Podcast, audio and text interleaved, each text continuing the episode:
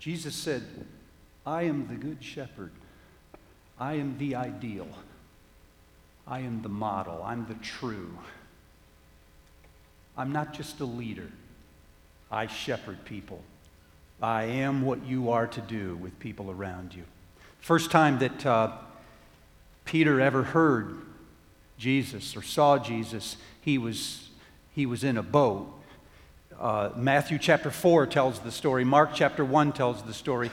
Peter was sitting in a boat because he was a fisherman, and Jesus walked by, and in Matthew 4, he said to Peter, Come, follow me, and I will make you a fisher of people. Boats are offices, they're home courts for fishermen. It's where they work, it's where they get things done. After a while, they're familiar with every square inch of that thing. And Jesus, walking by the Sea of Galilee, using one of the two great industries in Galilee at that time, farming and fishing. You know, just about everybody was tied up or close to one of those two industries. And so Jesus simply grabs one of the metaphors that Peter would be familiar with it's fishing. And he says, Come follow me, and I will make you a fisher. I will cause you, teach you to fish for people. In Luke chapter 5, it's a slightly different story. Peter's sitting in his boat, and Jesus jumps in it, and he asks Peter to push himself off from the shore a little bit so he could preach. So Peter pushes his boat away, and while he's sort of steadying things, you ever tried to stand up in a boat? Jesus stands up and starts preaching to people on the shore. And Peter's thinking to himself, this is kind of cool. I mean, he's a pretty good preacher.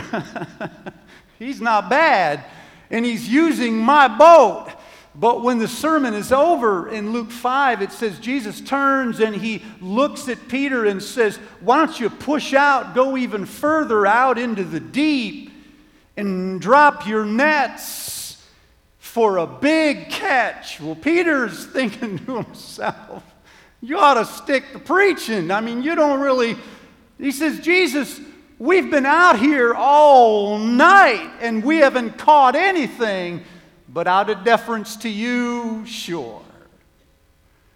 He pushes the boat out and goes out into the deep, and when they get out there, they drop the nets, and Peter's not expecting anything. And all of a sudden, bam, there's a familiar drag on the net, and he starts to pull it in, and he can't. And people come from the sides in their boats and get over there, and Bowie up next to him, and they jump over and start pulling the nets out. Peter is overcome by his doubt.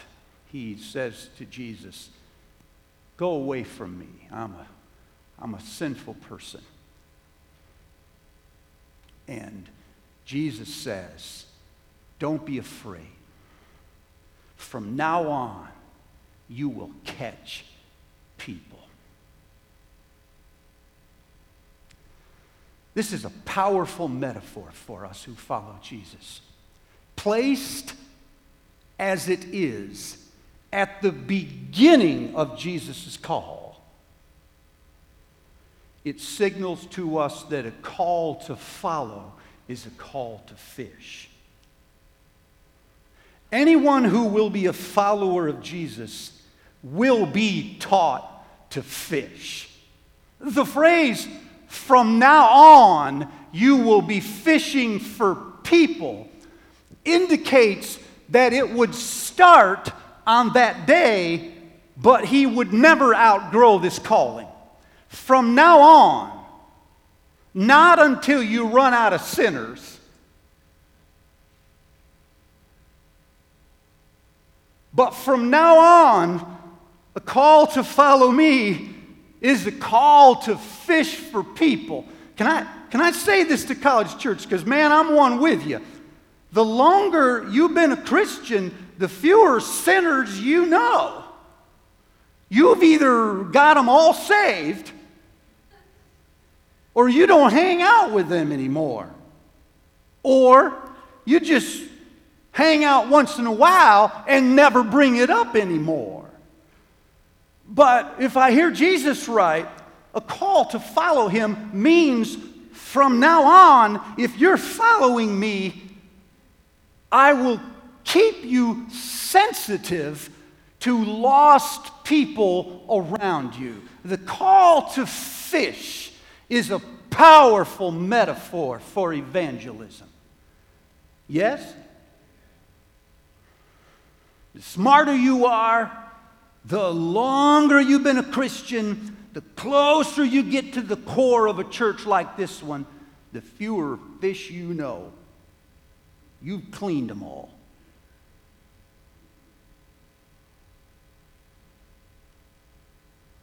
Some churches don't even think about fish anymore. They say, we let other people catch them, we clean them. But that's not the call of a disciple.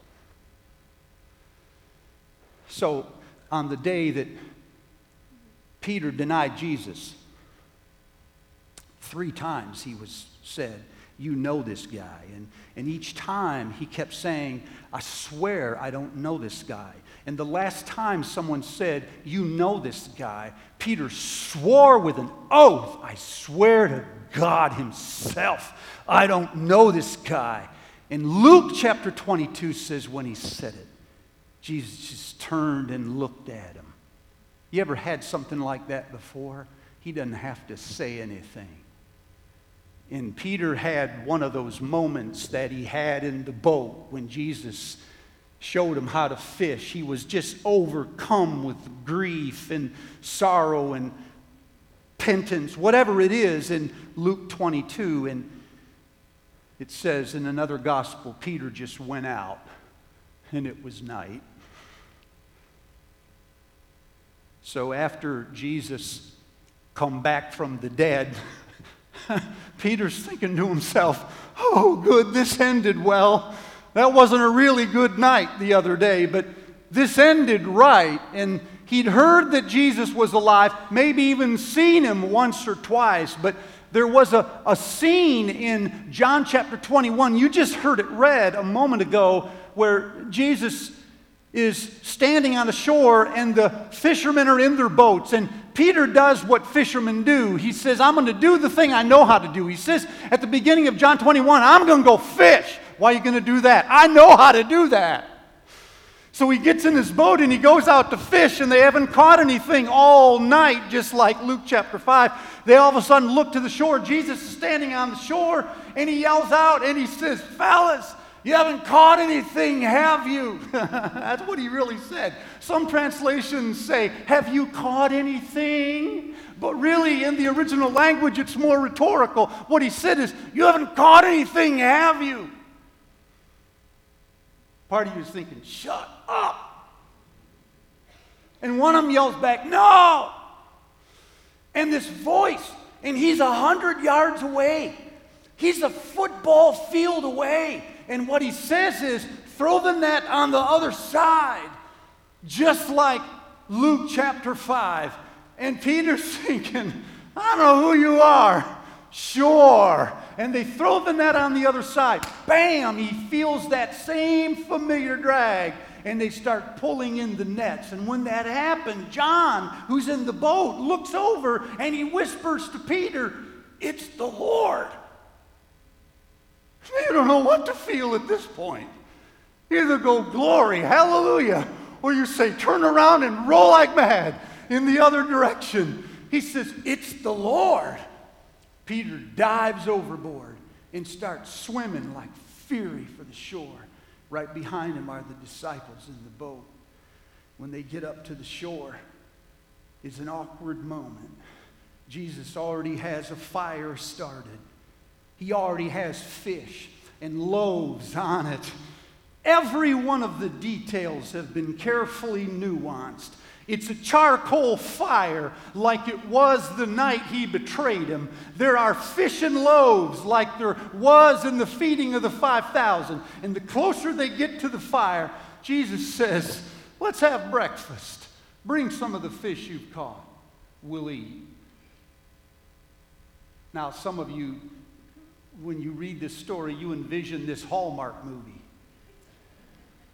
Well, first of all, why are you even watching Hallmark?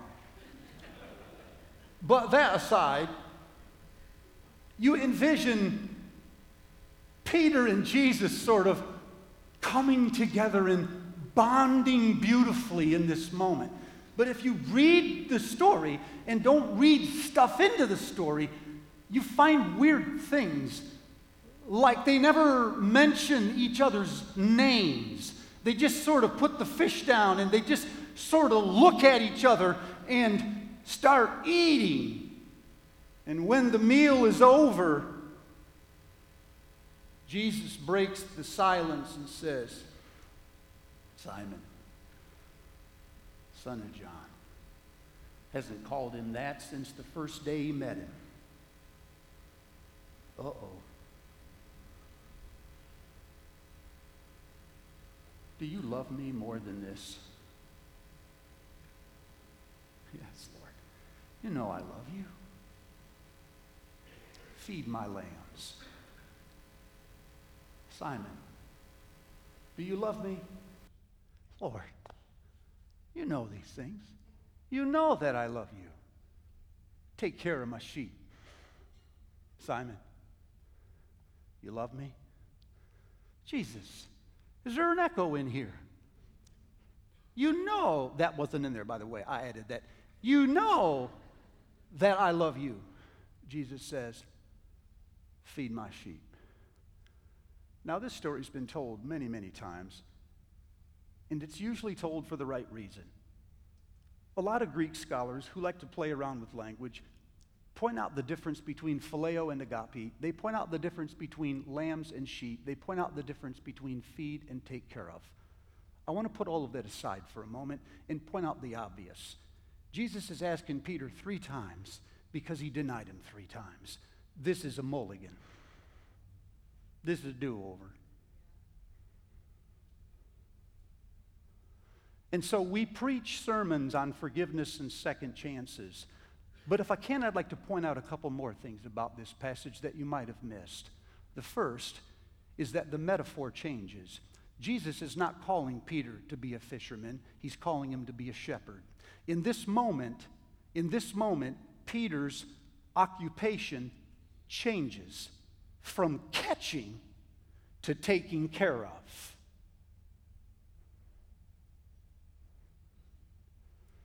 So, just like we have some people that have been Christians all of their lives, that they don't even think about fishing, we have others who only think about fishing, but they never learn to take care of the fish they caught. You still with me? until we learn to feed and to take care of the people we evangelize, our community becomes a farm club or a feeder system for other teachers and other churches who actually do take care of people. And so the call is not simply to catch them, the call is to take care of the people you caught. Hey, You won't say it, I will. Amen. That's good. That's true. Point something else out. Peter receives the call to shepherd in his worst moment, not his best moment. He didn't graduate from college and say, Great, now you have a degree, go shepherd. He just failed Jesus three times. Jesus looked at him dead in the eye. Peter was so humiliated, he walked away without saying a word. It was the worst possible moment, and it was the very moment Jesus called him back. And let the record show, he wasn't simply calling him back to be one of the boys. He wasn't saying, Oh, Peter, welcome back to the club. He was calling him back and elevating his call. Peter, it's good to see you still. It's time for you to raise your game. You need to shepherd people you've been catching. So, Peter is called to not only do something that he knew full well how to do, which was fish, he is called to do something he doesn't really know how to do, which is shepherd. But Jesus says, just like I will teach you to fish, I will teach you to shepherd.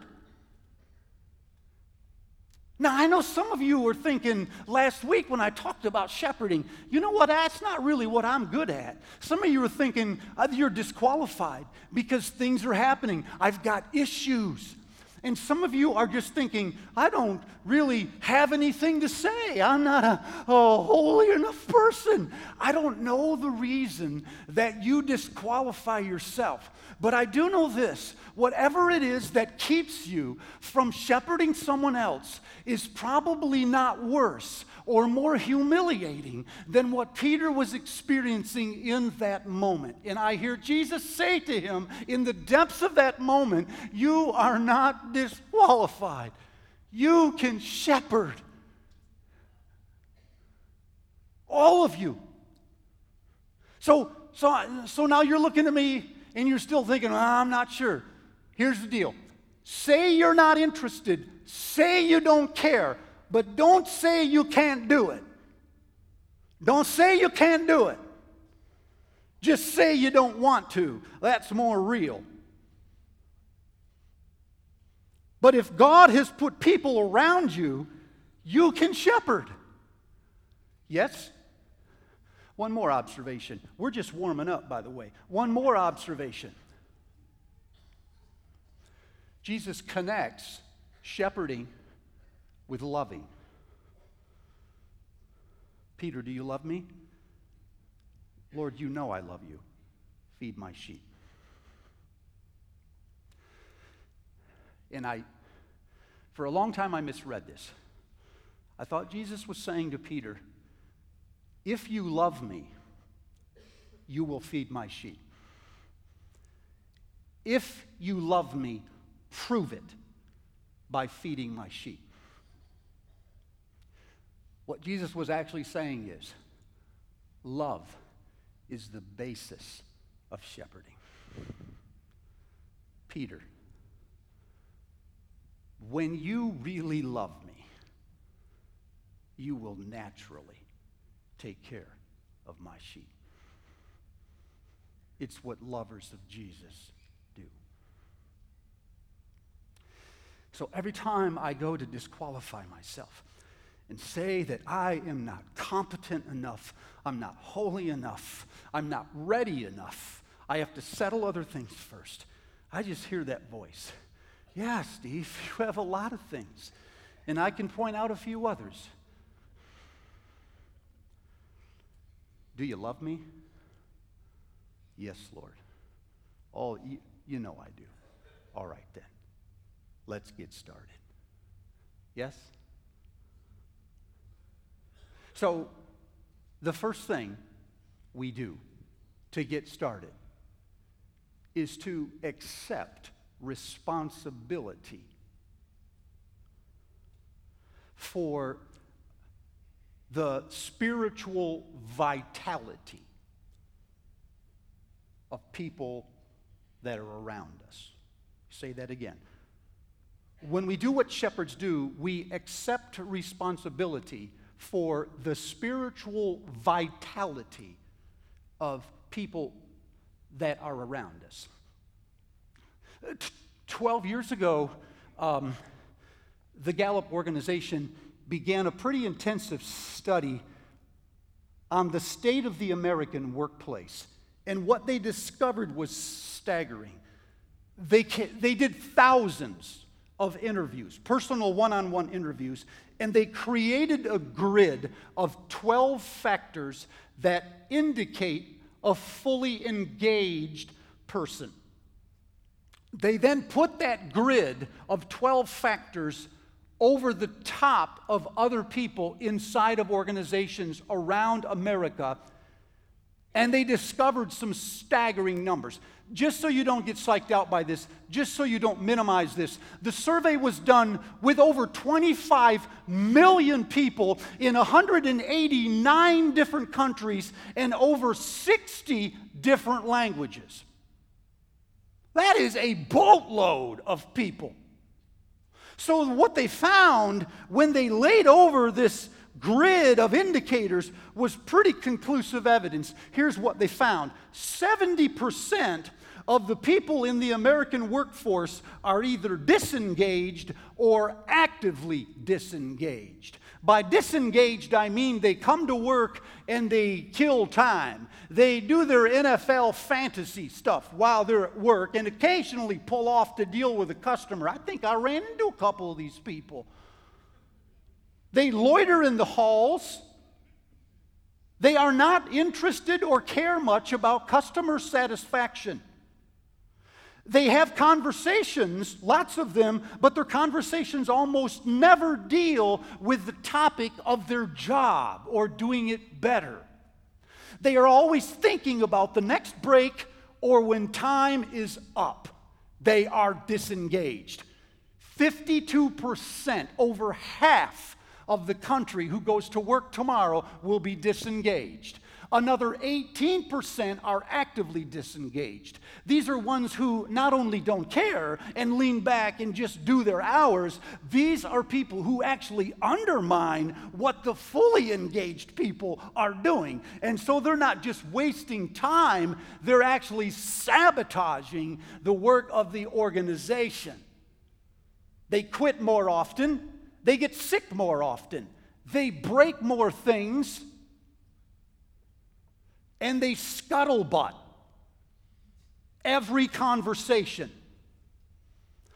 70% of the people who go to work tomorrow are in one of those two categories. Why am I talking about this? Because the call to accept responsibility is a summons to leave those categories. Come on, church. Let's not fool ourselves into thinking that they're talking about some other 70%, because they're not. They're talking about some of us. Are you with me? Some of you are saying, Crucify him, crucify him. The call to be engaged or the call to shepherd is the call to lean in to what is happening in the place where you work or where you live or the people around you. It is not a call to lean back and hope somebody else picks it up. Because, see, some of us who go to work tomorrow who have influence want authority. Well, I can't do this until I have authority. So I went and talked to people who actually have authority. Guess what? They don't know it. They're all saying, I need sovereignty, not authority. The call to shepherd is a call to assume whatever place you have and begin to take responsibility for the spiritual vitality of the people that are around you. Can't say that enough. There's one other thing I can't say enough. The call to shepherd is primarily a spiritual venture. There is so much leadership material out there that the second we drop the word shepherd, the temptation is for it to get swept up in leadership language and say, Oh, I know what you're saying. It's another way of saying leadership. Leadership is an essential part of shepherding, but leadership is not the whole thing. So we would say everything doesn't rise and fall on leadership because leadership isn't everything.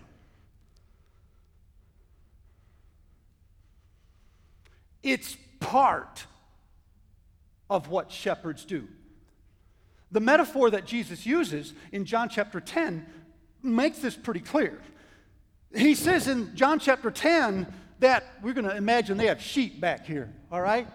This is sheep gate, by the way, if you've not figured that out you're going to imagine that there's sheep back here.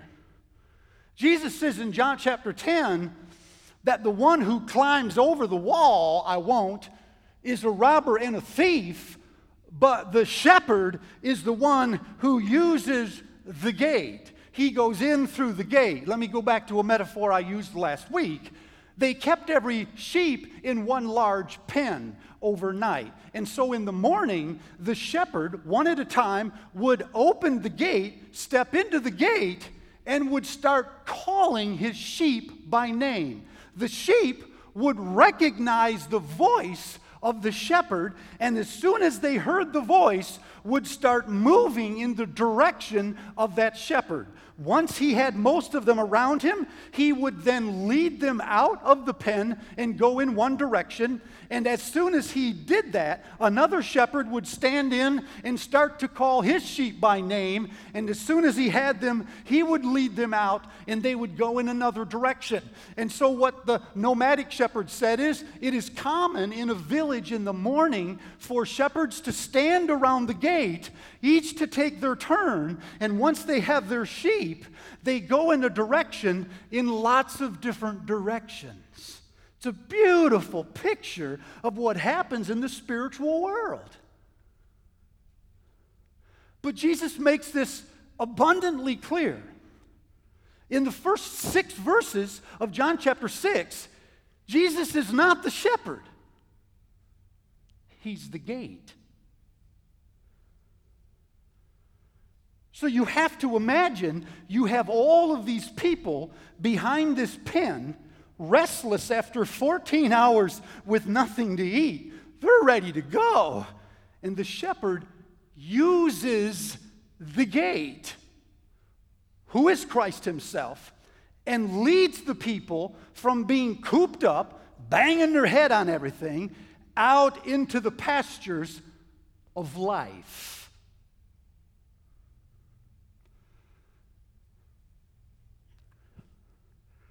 The Catanzaros are, are you, there they are. They, they watch sheep.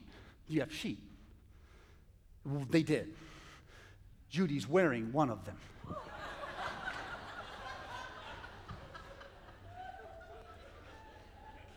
Sorry. It was there, man.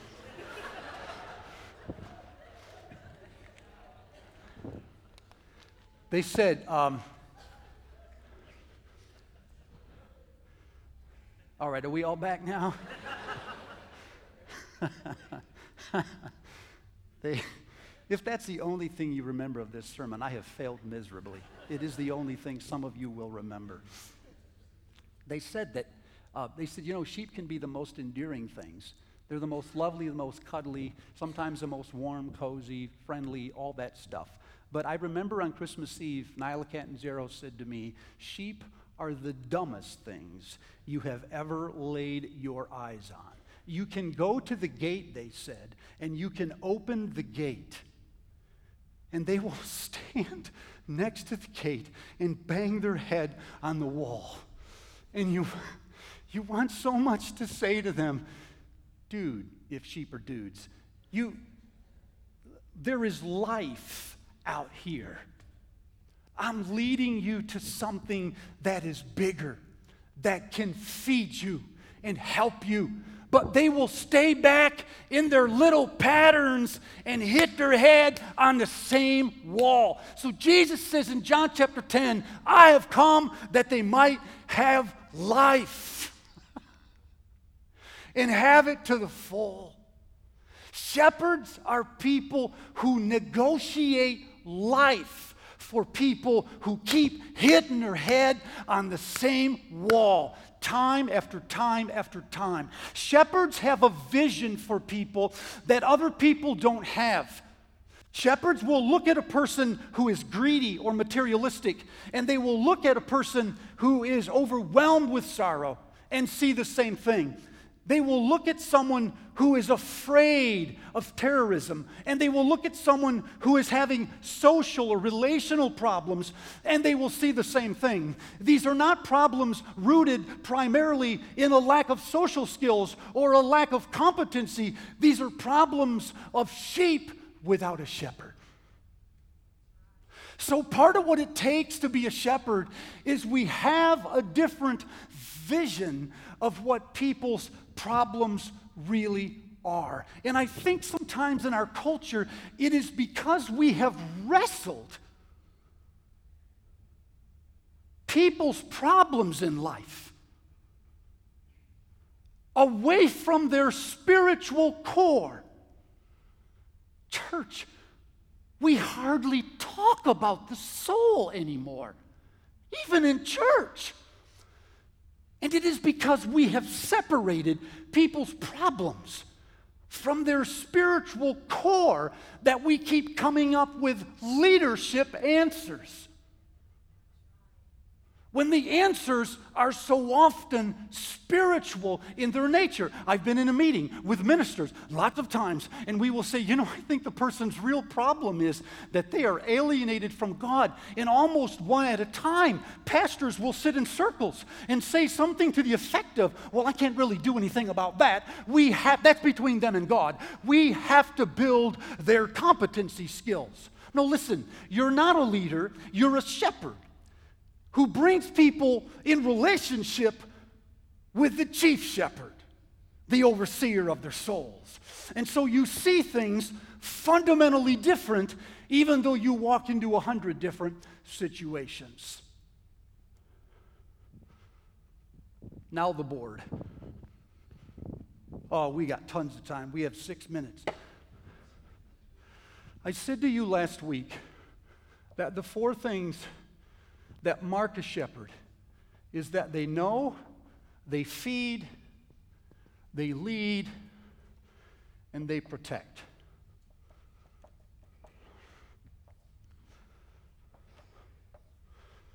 This, we said, is a shepherd. Now, you can look at other places and probably find the same thing in Scripture. Probably, if you want. The Lord is my shepherd.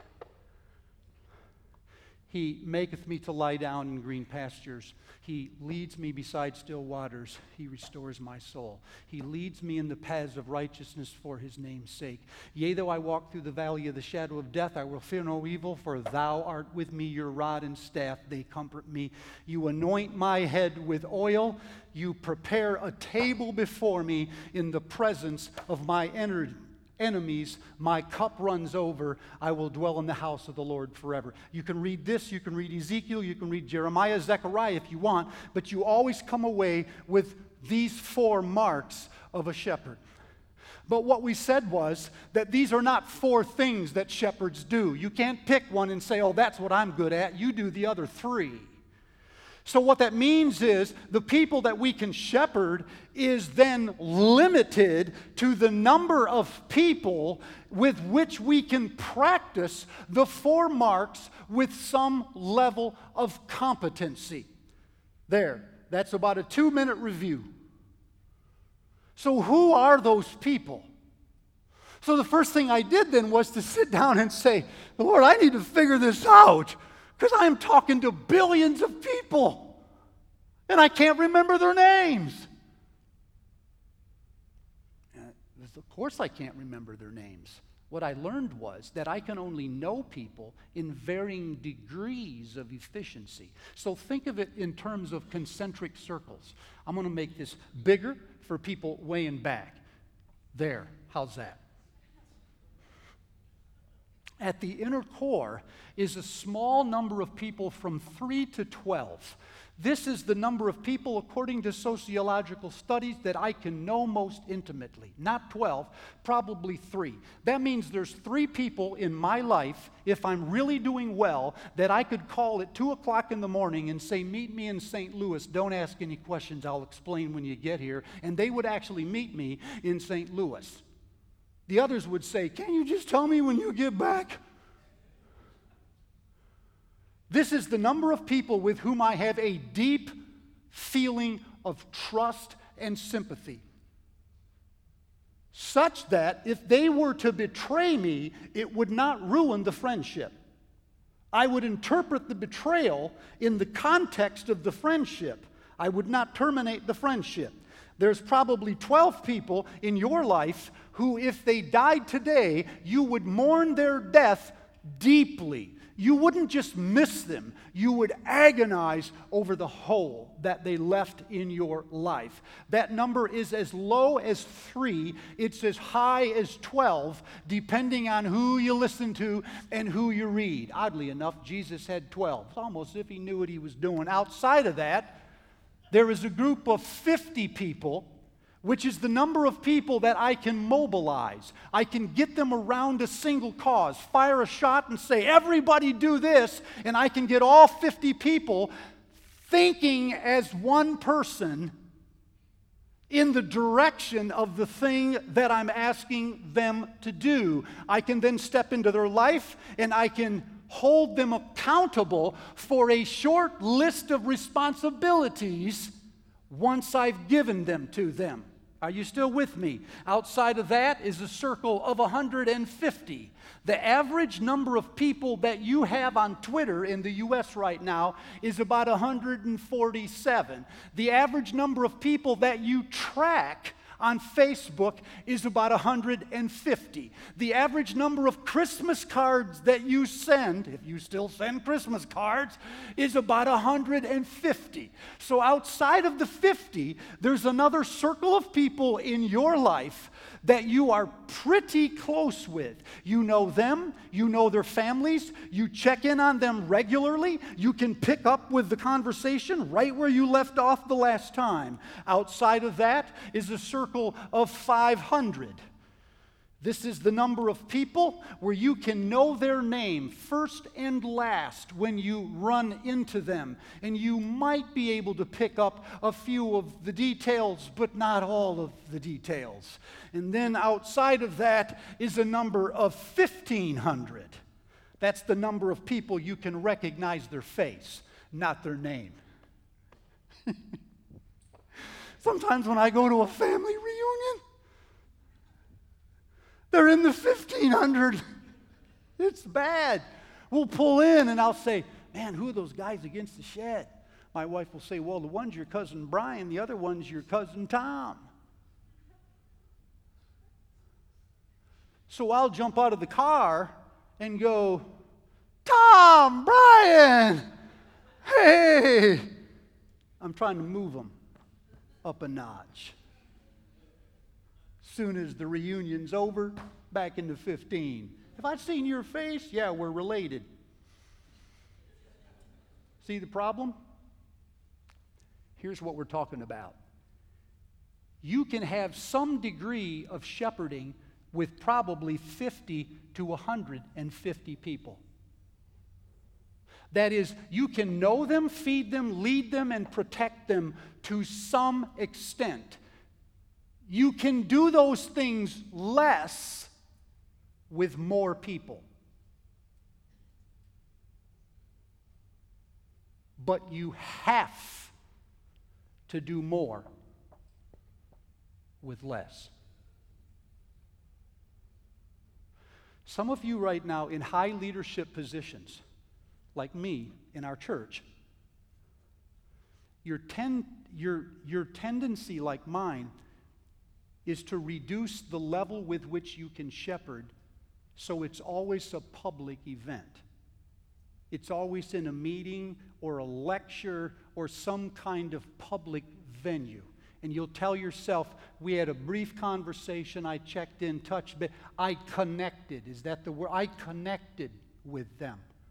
Listen, connecting isn't knowing. I told them what they needed to do, and I got their back. And you can do that to some extent with up to 150 people. But you have to narrow down the number of people that you shepherd intensely, or it will start losing its focus. So, who are these people? Here's a grid to put over the top so you can start to identify them. One of them is you know them through access. God has already put these people into your life. You're not looking for somebody else. You're not going to go on Facebook when you leave and say, I got to find 12 people. You already know 12 people who are part of the 50 and part of the 150. It's not another lot. Peter says in 1 Peter 5 shepherd the flock over which God has made you an overseer. So that means He has already brought them into your life. Second, It's the people that are already in your life who already know your voice. And you can feed them. That's not 50 people. You don't go out and identify 12 people that you want to shepherd. No, that's what leaders do. Leaders say, I'm responsible for these people. But in shepherding, the people have to find you. They identify you.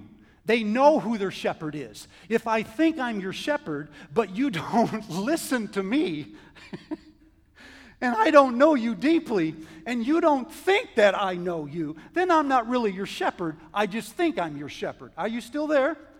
So you have to look at your field of influence and say, from the people God has brought into my life, who are the ones that have already identified I may be something of a weighted voice in their life? Someone said to me recently, when I go to work, Steve, it seems like three or four people in the work around me, they just start like searching me out. This hasn't been happening for very long. But they come down the hall when the thing is over and they'll start asking me questions. And they've never asked these questions before. Jack Robinson comes to the second service. He said, You know, I I'm at work, and all of a sudden, these people have just surfaced, haven't been there all along. Jack has a history with addictions, and he says people in addictions right now, there's not a lot of them, but they start finding their way to me and they start asking me questions, and it's like everything I'm saying to them, they're like tracking, they're writing it down. He may not realize this, but what's happening is God may be bubbling to the top of that list, this 50 in his life. He may be bubbling to the top, the people that that are recognizing his voice. He only needs now to say, wait a second, I might be their shepherd. Oh man.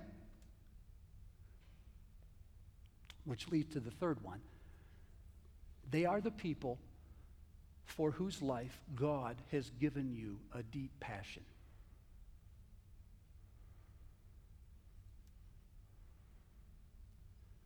There are a lot of people that you work with that you wish would get better. There's a lot of people that you work with uh, that you need to teach new things to. They need to raise their game. There's some people you work with frustrate the daylights out of you. That is not cause for shepherding. Shepherding is when you can look at a person's life and you see their life in predominantly spiritual terms. You have distilled what is wrong in their life to a spiritual core. You're not simply dispensing information or rallying people around a cause.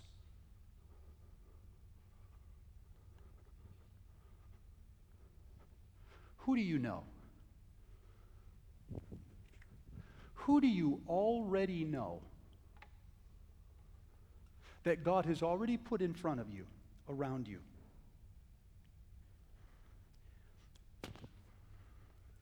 And up to this point, you thought they were friends, players, students, colleagues. You thought they were grandkids, kids. They were just youth in our church. But maybe this morning, as we start talking about, no, no, God may be placing me in a place where I can bring vitality to their souls.